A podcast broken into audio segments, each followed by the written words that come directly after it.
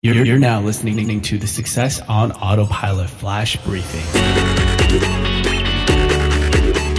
Hey there, happy Friday, and thank you for listening to today's episode. Uh, today, I want to ask a question, and that is Are you going live, whether it's on Facebook or YouTube or Twitch, uh, to kind of engage with your audience? Um, the reason I'm asking is because yesterday I was watching a YouTube uh, live video from people from Live Streaming Pros.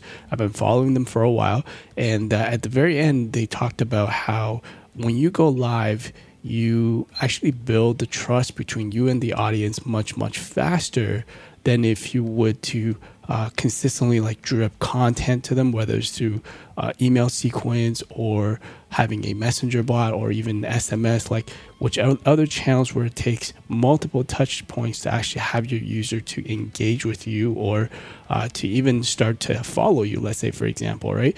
Um, so that was really interesting because I noticed the really high engagement when when they go live. So they get so many comments, so many reactions.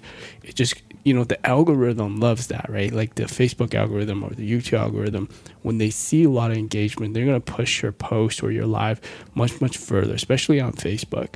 So I, I feel like that is happening and that is kind of true, right? And I haven't been going live uh, a lot at all. So I'm just wondering what uh, your experiences are when you do go live and has it been much easier to build that trust and build that engagement for people to kind of start to actually you know have more of that conversation going on with your audience? So let me know what you think um, and love to hear it. Join the facebook community and we'll continue our discussion from there. And thank you for listening to today's episode. I'll speak to you tomorrow